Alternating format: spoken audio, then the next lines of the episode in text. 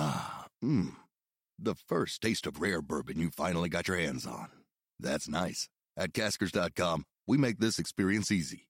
Caskers is a one stop spirit curator with an impressive selection of exclusive, sought after, rare, and household names in the realm of premium spirits and champagne.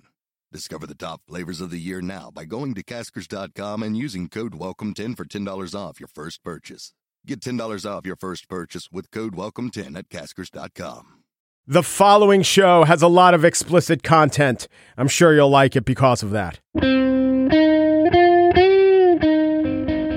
It's Tuesday, July 10th, 2018. From Slate, it's The Gist. I'm Mike Pesca. President Trump is in Europe today, moments before he landed. Donald Tusk, European Union Council president, took the opportunity to address President Trump directly. I would like to address President Trump directly. See, told you. Yes, Donald Trump is always demanding that our NATO allies pay more of the NATO bill. This is a vital security concern. Can you imagine, by the way, if we surveyed, let me give you a grab bag FDR Eisenhower, John F. Kennedy, Scoop Jackson, every American who died in a trench in World War I or on the beaches of Normandy in World War II, and, and even all the generals that Trump is always saying are rolling over in their grave. And if we said to them, here's the big American ask in 2018 we want Germany to have a bigger military. Germany, so far, has been outsourcing its military to the U.S., and the U.S. has been providing most of the fighting forces that are pursuing Germany's national interests. So ask them, hey guys, what do you think of this? Our big foreign policy challenge is we need Germany to have a larger military buildup. Now, I'm going to say that during the lives of all of those departed souls, the phrase feature not a bug didn't exist. But the point is, it might not be bad for the United States to provide Germany's military, just judged against the scope of history and the downside of Teutonic militarism. By the way, it might be good for the English and French to outsource their military to us too. See the Hundred Years' War, also FIFA finals. Maybe, depends on how England does. But I want to get more global. And I want to, in this space, offer my analysis of why Donald Trump does what he does. Okay, that's a big category, but does what he does, likes who he likes, allies with who he allies with, internationally. So, what does he do? He bullies the G7. He tosses aside the economic order crafted at Bretton Woods. He expresses total disregard for the Western alliance. All right. At the same time, he cozies up to autocrats. He's always complimenting Kim and Duterte and Putin, lavish praise of the kind he would never give Merkel or Trudeau. He asked about Putin's excesses in a friendly forum called Fox. He attacks America. Will I get along with him? I have no idea. It's very He's a possible killer, I though. won't. Putin's a killer. A lot of killers. We got a lot of killers. Why you think our country's so innocent? So why? Why an alliance with our belligerents and a belligerence towards our allies? The answers that you've probably all heard have something to do with, well, he's being strategic, or he's just a defiant person and has a defiant personality, or he's susceptible to flattery, or that he's monarchic, or that he's anarchic. It's not exactly those. Some of those are partly right, but there's one word that mostly describes what he's doing internationally, and that word is rapacious. Donald Trump is rapacious. He wants what he doesn't have, and he has no regard for what he does have. The NATO alliance, our fairly successful economic system, you know, success just judged against the history of the world and every other economic system, you know, material abundance, freedom from want, that sort of thing. It's not perfect. Lord, no, Mr. Piketty, it's not perfect. It's pretty good. But that's already in place. And Trump, by instinct, knows that there will be people who will work hard to preserve it. You know, adults and professionals. Just like there are laws and norms that hold society together. Trump cares not for them. Sometimes he wants to sidestep them, sometimes he just takes them for granted. It's fairly ironic that he's a builder. He doesn't build much, but what he definitely doesn't do is he doesn't preserve systems or structures that are already in place. To him, those aren't opportunities. It's also why he says there is American carnage, because really, the system, in terms of policing in America, it's going pretty well That doesn't represent an opportunity to him, so he calls it a carnage. He pretends it's a crisis. If something doesn't already have his name on it and it's going pretty well, it's not going to give him credit, so why give it credit? The rapacious soul doesn't want to preserve. And you know, he doesn't necessarily want to destroy, that takes a lot of effort. He's pretty indifferent to what it takes to have a successful system keep on functioning. But when he sees something he doesn't have, or something he's told he can't have, that's exactly what he wants. Why? Because he doesn't have it. That's why he cheated on all his wives. That's why he probably cheated on all his taxes. Why he goes to great lengths to hype acquisitions, Trump U and the Eastern Airlines shuttle and USFL teams. So he wants them, he gets them, he says they're great, but he does little to maintain them. He's thrilled by conquering new lands, but bored by administering them. In fact, he doesn't even conquer new lands. He's more like the conqueror's press agent who claims that he tamed the lands while all the Visigoths slip away and regroup. The rapacious character doesn't care for details, doesn't care for maintenance, doesn't care for goodness. He cares for acquisition. There are some aspects that are coherent in Trump's being anti NATO. I'm not saying that they're smart, but they kind of make sense from a Bannonite perspective. An international alliance goes against the nationalism that he's selling. But none of that explains why he cozies up to the uncozy Kim and the disputatious Putin basically that he wants what he doesn't have and he takes for granted and really resents what he does have. There are a few things about all this sad situation that is in our favor, in the favor of uh, the normal people who want non chaos in the world. One is that the NATO alliance is strong. Our European allies should be able to hold it together until we get a sane character in the White House. Two is that the American system does seem to be holding up to the strains of Trump's rapaciousness. And three is that Trump's game is weak. He's rapacious, but also incompetent. His rapacity has largely not borne fruit, except for the smallish things in life, like some golf courses and a fly by night e college and underemployed Eastern European models. Well, I do have to admit there was that one brass ring that is valuable and that he reached for and that he grasped. It is, of course, the current office that he holds. And he did tarnish it in the process, but I still think it will resist total corrosion. On the show today, I spiel about an interesting site I came upon the other day and how it got me to thinking about what we see in the movies and how that relates to life. But first, with more bad men doing bad things in the news and increasingly in the courts, I thought it was time to ask what is the deal? What's the deal with Harvey and Bill Cosby and Kevin Spacey. We know they're loathsome. We know they're monstrous. And I know why we say that, but why are they like that? Emily Yoffe is here to try to offer some explanations.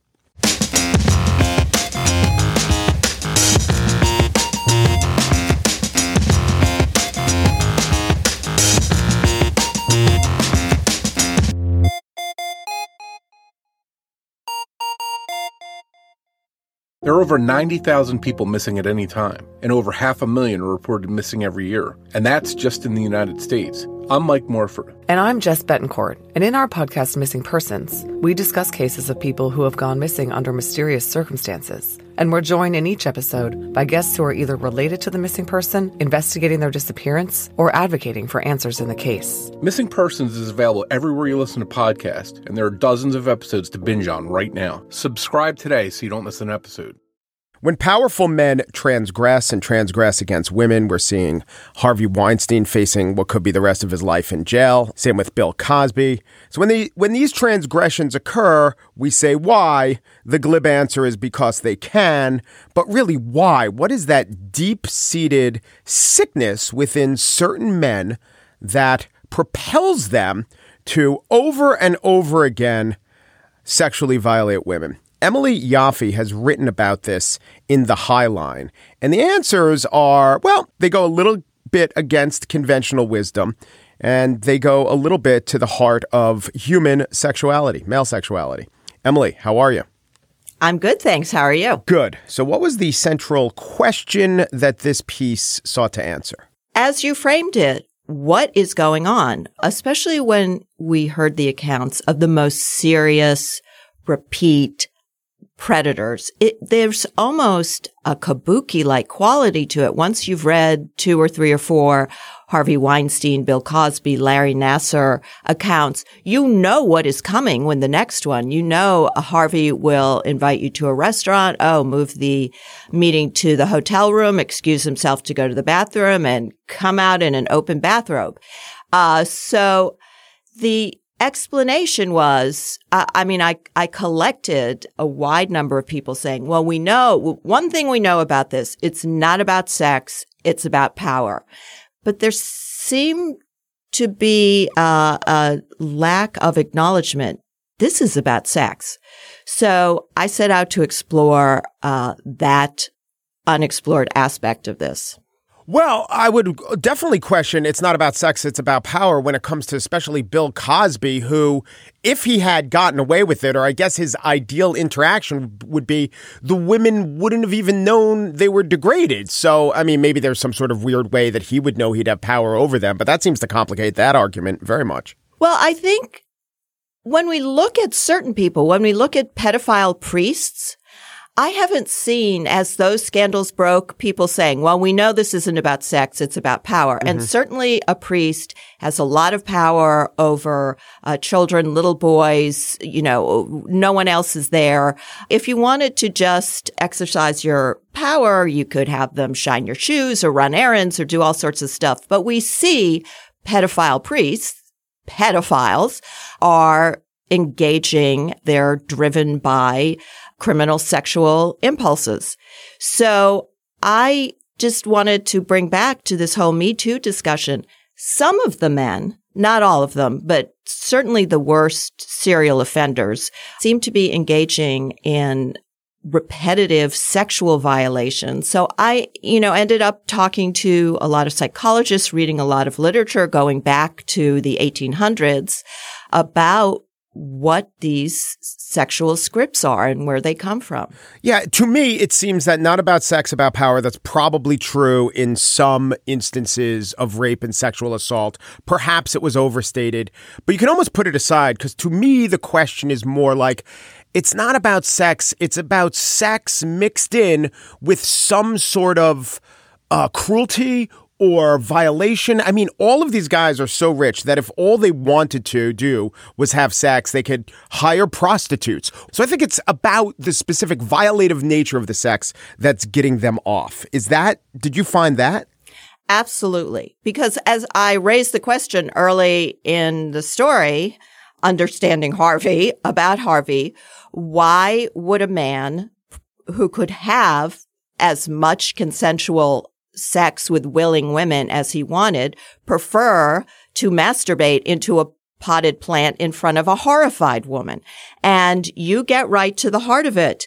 The consensual sex for certain people is not exciting. Now, this doesn't mean that Bill Cosby didn't have plenty of consensual sex or all these men didn't have plenty or some consensual sex, but clearly their sexuality revolved around the violation. In this piece, Understanding Harvey, I had long interviews with a guy I call Michael, who had absolutely no power. At the same time, Harvey's exposing himself in his suite at the Beverly Peninsula. Um, Michael's riding the Los Angeles County bus and exposing himself, and he did this for years.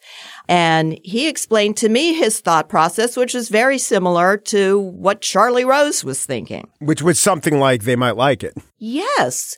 And this guy, so I had these long uh, talks with him about what he was doing.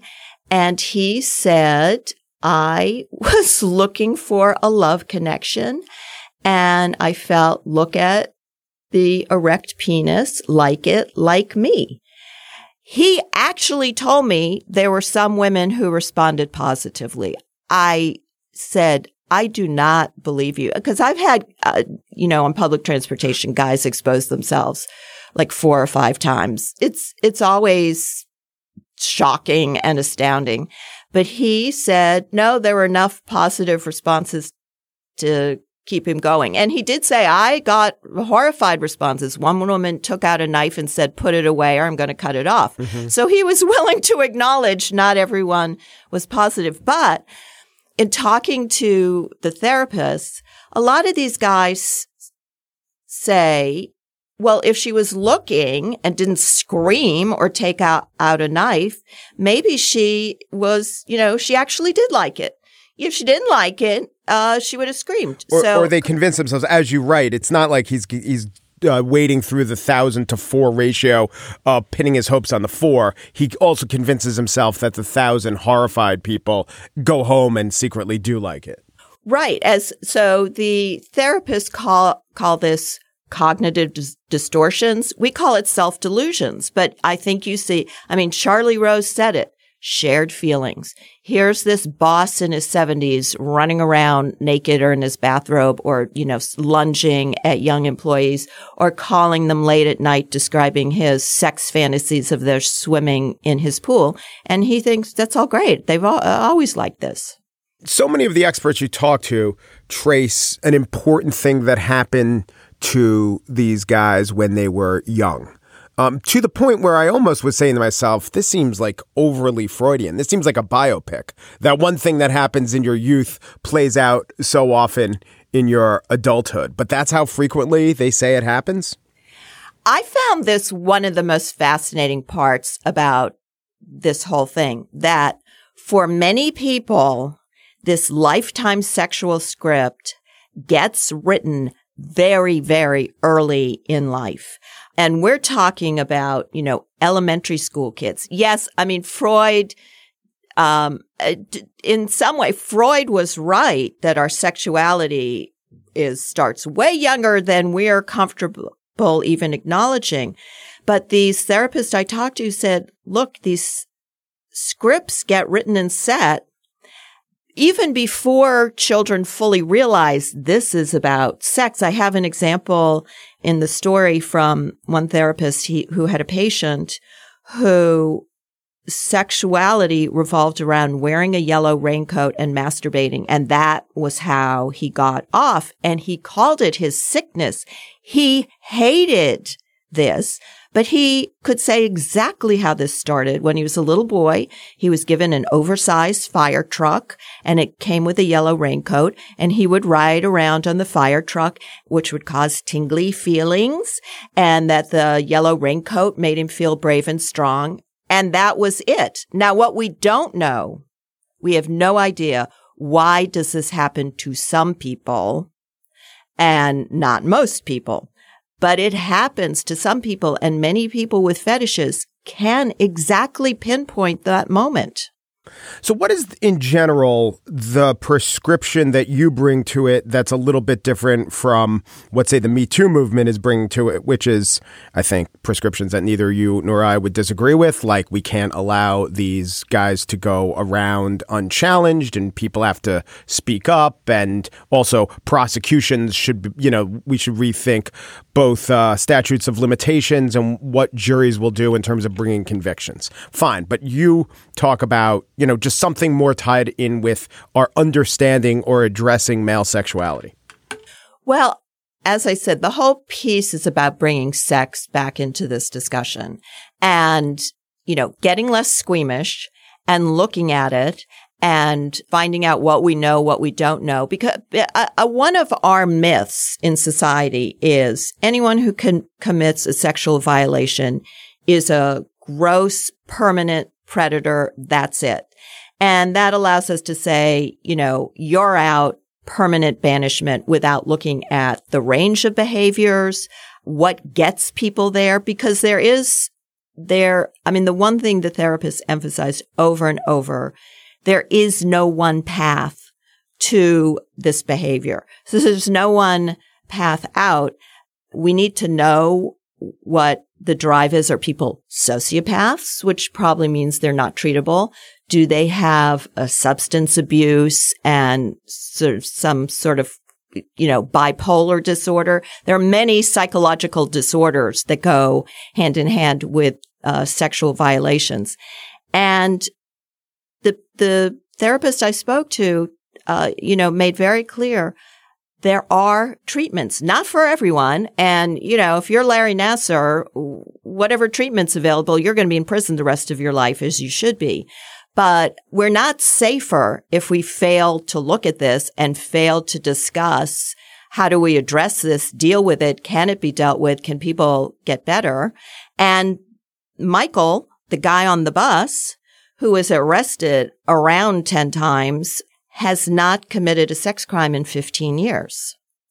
So people can reform, but we so far have not wanted to have that discussion. I know in the 70s or 80s, there was this notion, you know, if we were less repressive and more free about sexuality, we'd have fewer problems. I don't know that that has proven to be the case. I don't know that being more repressive helps. I just maybe think that that's beside the point. But reading your piece, it struck, I, I was struck with the idea maybe if there was something about not pathologizing things that are tied up with sex, especially, you know, to 10 year olds, maybe we'd be better off. But then again, I think about the kid in the yellow raincoat and the, and the fire engines. Not like anyone did anything wrong uh, surrounding that. I just wonder, uh, societally or as a species, if we can get to a better, more healthy place. Yeah, wouldn't a better, more healthy place be good? I do think, I do, I am concerned that in response to you know, Me Too, et cetera, which is so necessary and important. You don't, we're constantly swinging the pendulum from, you know, maybe too libertine to too repressive. What I worry is I'm seeing, you know, some things about discussing, touching and consent with very small children and giving them the message, touch is bad. Touch is a precursor to abuse and, you know, telling them that getting, sending the message that their feelings, as a, as I say, this piece talks about sexuality is shaped way before we want to think about it, that your feelings, urges, you know, touching is all bad. Now, predators are bad, but all touching is not bad. There's even research about how in some elementary schools, teachers are told never touch the children and that this is not good. Elementary school kids sometimes need a hug from the teacher, but that becomes quite dangerous. So that's the kind of going too far that I think hurts everyone. Emily Yoffe is a contributing writer at The Highline, where this story appeared, and a contributing editor at The Atlantic. Thank you for your contributions here to The Gist, Emily. So nice to talk to you.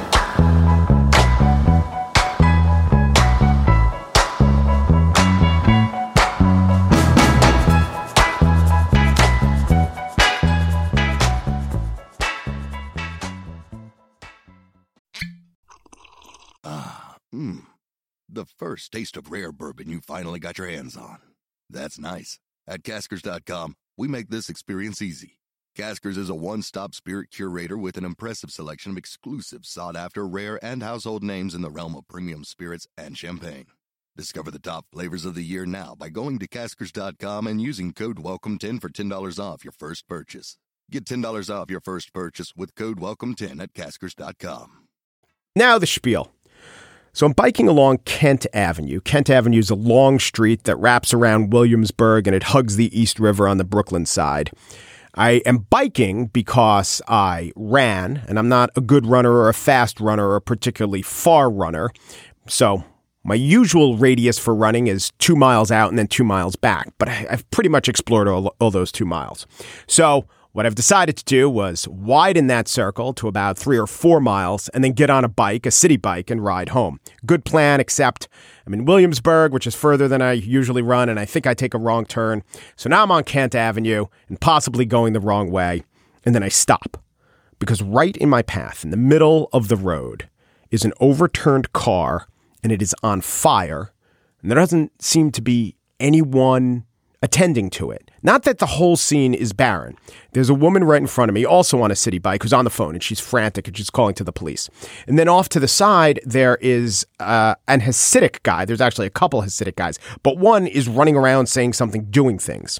There are no cops. There are no sirens. Not even in the distance are there sirens. When I bike, I listen to podcasts, so I think I was in the middle of Malcolm Gladwell debating Adam Grant.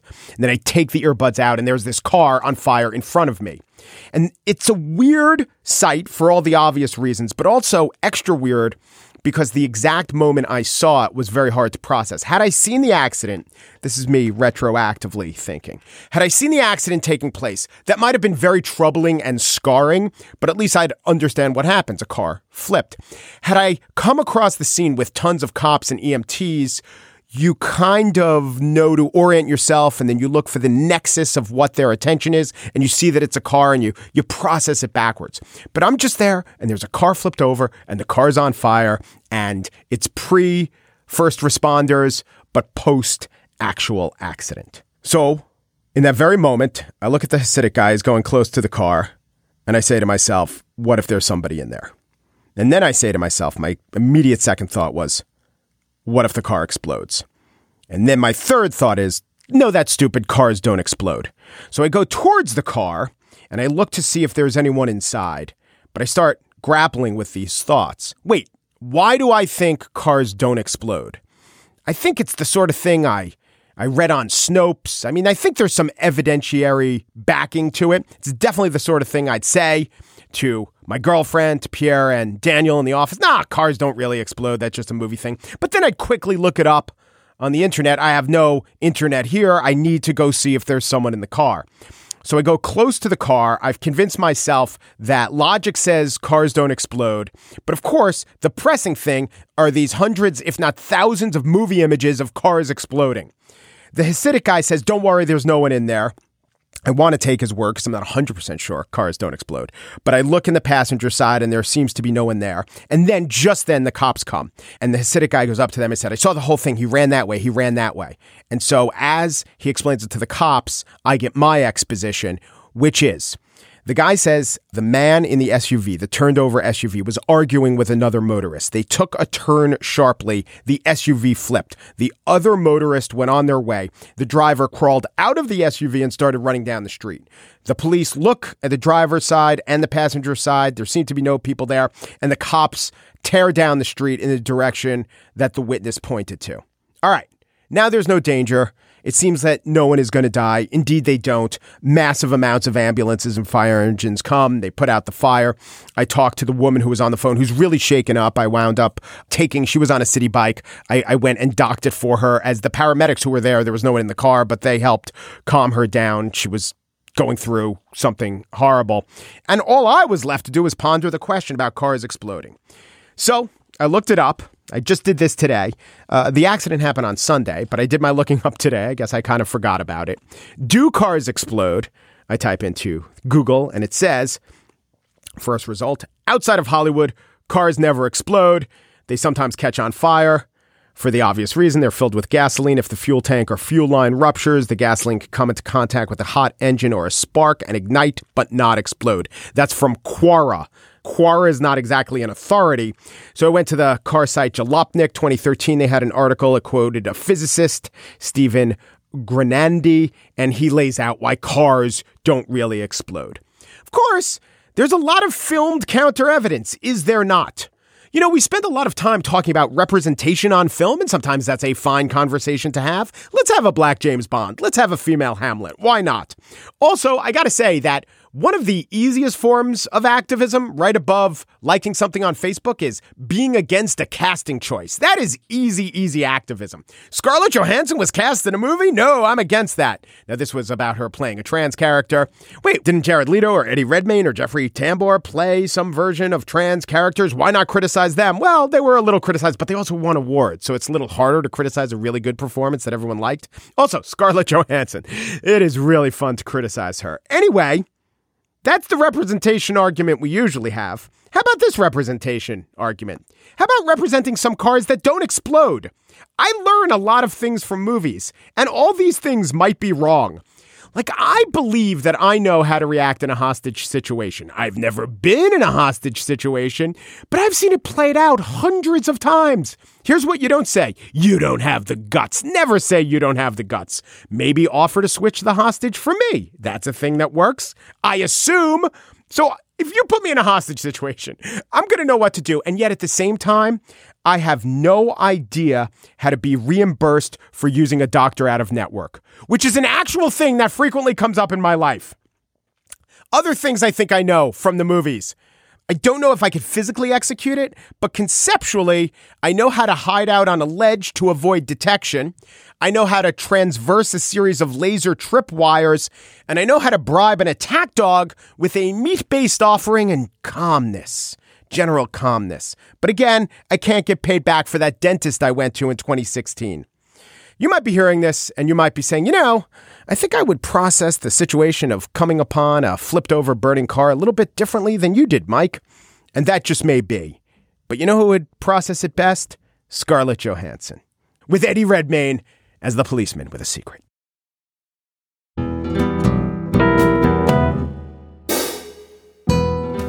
That's it for today's show. The Gist was produced by Pierre Bienaimé and Daniel Schrader, who are aces at outrunning fireballs. Steve Lickteig, executive producer of Slate Podcast, knows that when transporting huge panes of glass across the street, it is at least a three man job two to hold the glass and one to station himself down the road so that no car chases occur nearby. The gist synchronize our watches. Oh, no one wears watches? Okay, synchronize our smartphones. Are they're already synchronized? Ah, this heist is too damn easy. Peru, Peru, du Peru, and thanks for listening.